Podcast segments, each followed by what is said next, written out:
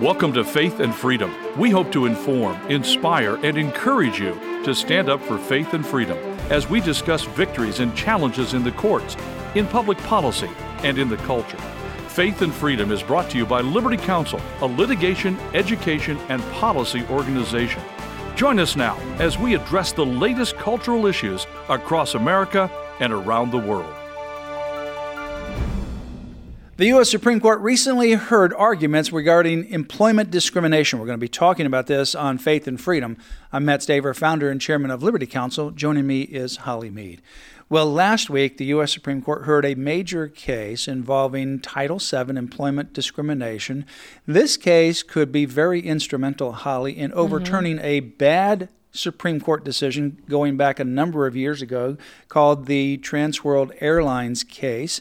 Uh, that's Trans World Airlines Inc. versus Hardison. That was a case that the Supreme Court decided some years ago involving Title VII.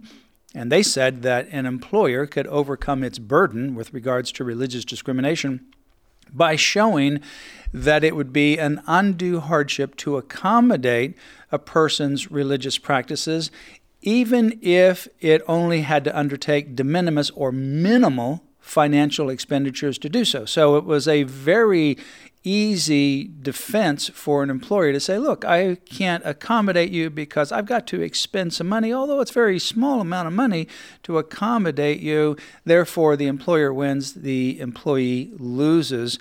This has been a very important aspect of the defense raised mm-hmm. by employers with regards to the COVID shot mandates. And in, in fact, what this uh, Supreme Court decision did a long time ago is they created some judge made decision and superimposed it onto the Title VII non discrimination law that goes back to 1965 that does not exist and is not being used in the other categories of non discrimination, such as, for example, race or sex. Mm-hmm. You know, and it's really tragic. There's a lot of these judge made decisions happening throughout the years. But this case is Gerald Groff versus the Postmaster General, in which he was working uh, for the Postal Service. And then they came on and said, you know what? You're going to be required to work on Sundays because we have a contract with Amazon now. And he's like, no, I consider that a day of worship and rest according to my Christian faith. And they went round and round about that.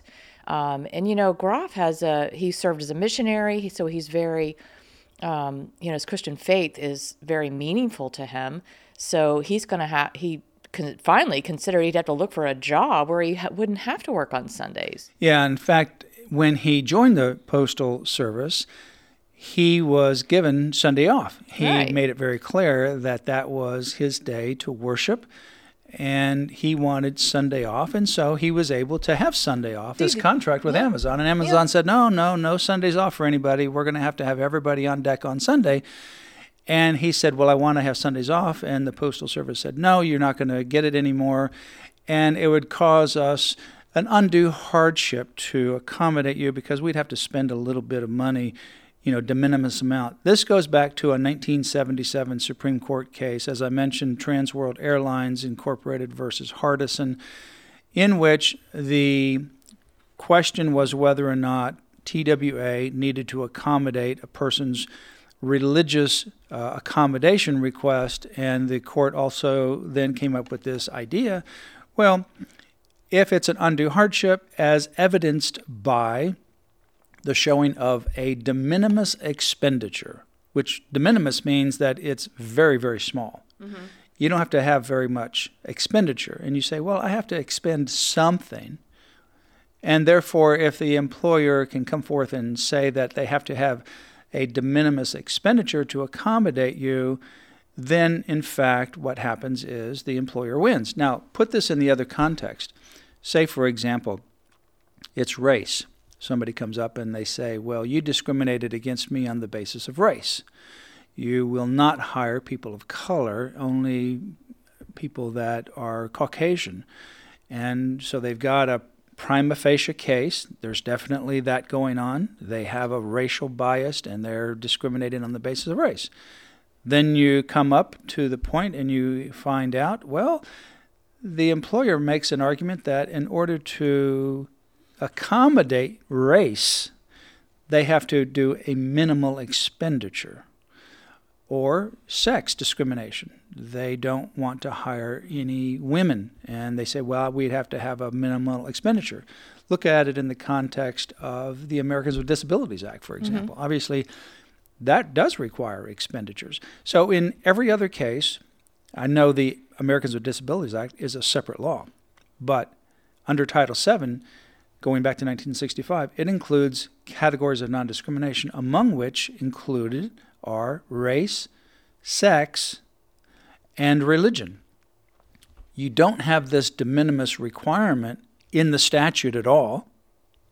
And the court has never applied that judge made de minimis provision to the categories outside of religion. So, what you have here is a 1977 U.S. Supreme Court. Think about this. This is the court of the 70s. This is the court of Roe v. Wade, 1973. Uh, this is this activist court that's cut loose from the Constitution. This is a court that doesn't care for religion. And so now, when they come up to this particular issue, uh, they say, well, we're going to make it really easy for employers to get by and discriminate on the basis of religion. And let's just create this judge made rule, which is the de minimis standard. And if they can show that they have to spend minimal uh, efforts, then they can also proceed accordingly to continue to discriminate. And they will win, the employee will lose. You know, and I think Mr. Groff has a very strong case here. You know, he became employed as an auxiliary postal carrier in 2012 in Lancaster County, Pennsylvania. But then in 2013, as you mentioned earlier, they contracted with Amazon to deliver packages on Sunday. You know, we didn't used to see postal trucks driving around on Sunday. Now it's kind of a common appearance.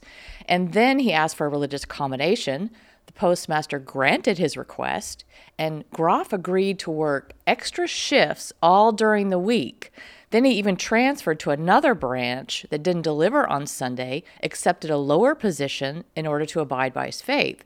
Then the Postal Service changed its position, took away the religious accommodation, and started scheduling him to work on Sundays. So eventually he had to resign in 2019. But look at this this man was willing to work extra shifts six days a week, but because he abided by his faith and could not work on Sunday, they wouldn't accommodate him. And surely they could have One someone to accommodate him. I know. They could have flipped uh, schedules for somebody. Somebody would have done that, but they didn't want right. to do it. Uh, Justice Gorsuch, in a previous case, Small versus Memphis Light and Gas and Water, he said Title VII's right to religious exercise has become the odd man out. Hardison's mistake, referring to this TWA decision, mm-hmm. here is of the court's own making, and it is past time for the court to correct it, close quote. So that is Justice Gorsuch. He's already made a statement on here. Other justices have as well.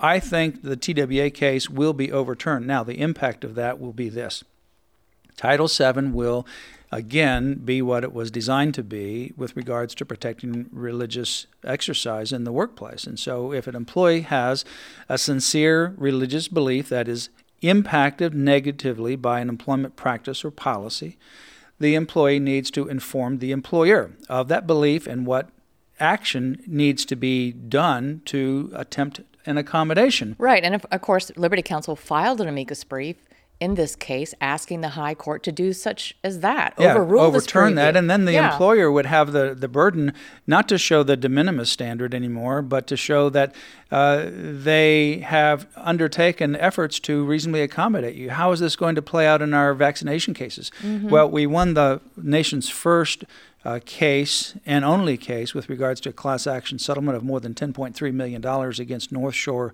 uh, University Health System in Illinois on behalf of individuals who were terminated. But we also have ongoing litigation in New York and Maine, in Naples, Florida, against the orchestra. We also have a number of our affiliate attorneys that are doing employment litigation with regards to employers not accommodating people's religious objections to the COVID shots. And for example, in most of those situations, you have in the healthcare industry specifically evidences that the employees are able to be accommodated by the employers because that's what they did before the mandates right. were instituted. And some employees were giving medical accommodations, but not religious. So there's no reason why they wouldn't give them a religious accommodation, but for the fact that they've got this easy out because of this 1977 mm-hmm. case that I believe is short lived.